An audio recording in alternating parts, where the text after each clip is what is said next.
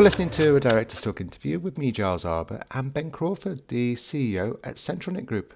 Ben, good morning to you. Good morning, Giles. Now, final results and a Q1 update just out.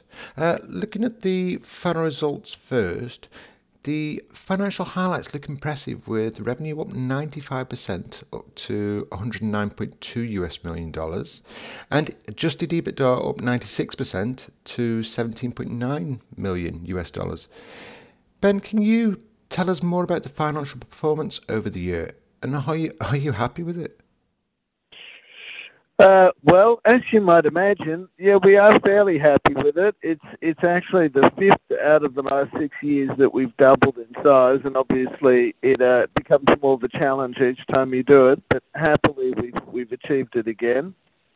Uh, it's a blend of uh, uh, our underlying organic growth plus the full year effects of some acquisitions we made in 2018 uh, in, in August and September and then we did do a couple or three acquisitions in August as well that contributed a little to this.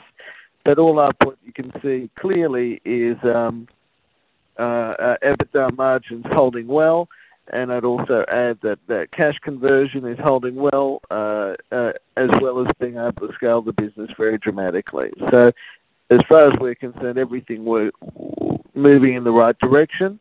Uh, obviously, yeah, we're not sitting on our laurels. We're, we're um, if you look at the numbers in the market, you'll see we're expected to double in size again in 2020. Brilliant. Uh, moving to quarter one 2020 update, the company traded in line with market expectations. What type of growth has the company experienced over the quarter? Well, as you'll see, it's it's it's roughly 100% growth. So um, in the first quarter, we did $56 million in revenues, uh, and if you compare that to the 109 we did in the full year last year, you can see that it's uh, uh we're already more than halfway um, to hitting that number again. Uh, similarly, our adjusted EBITDA number was a little over 8 million US dollars. Um, and considering we did 18 million full year uh, last year, you can see that uh, we're absolutely on that trajectory of continuing to double in growth.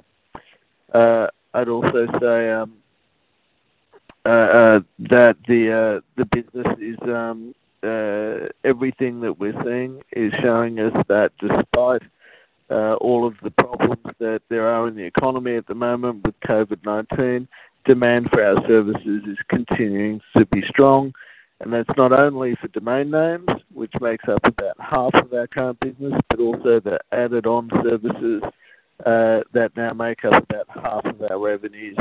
So we're seeing great demand across the board for, for all of our products. And so whilst the numbers in the market were set back in December before the coronavirus uh, um, really hit the rest of the world outside of China, we are um, uh, we we're one of the few happily the lucky ones that are able to say we're we're still trading in line. Brilliant. I was just going to say, I mean, when we last spoke, there'd been no negative impact from COVID nineteen, and I take it this is still the case.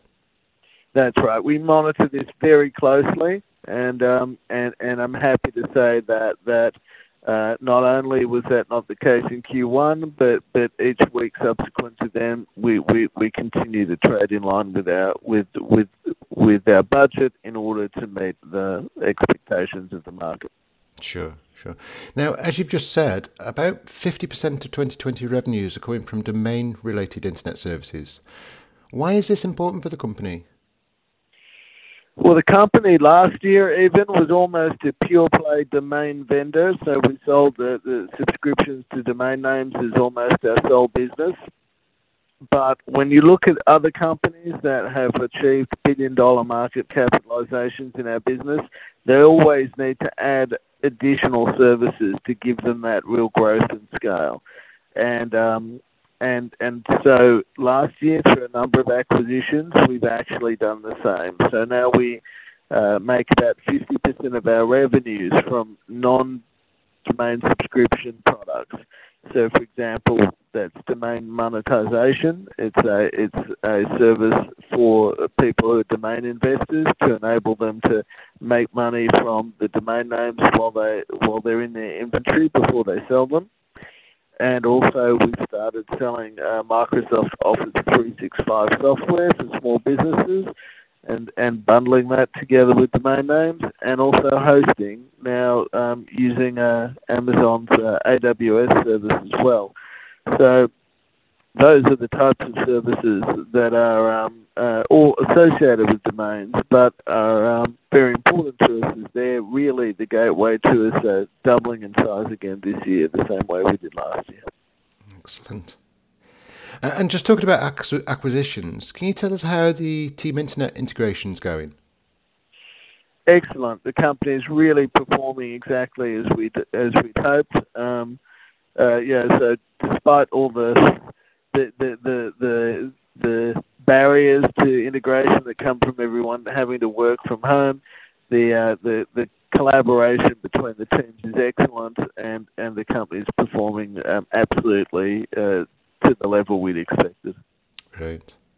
Finally, then, when we last spoke, we talked about the management restructure during the period, uh, new hires and appointments. How are they all settling in now, or is it a little bit too early?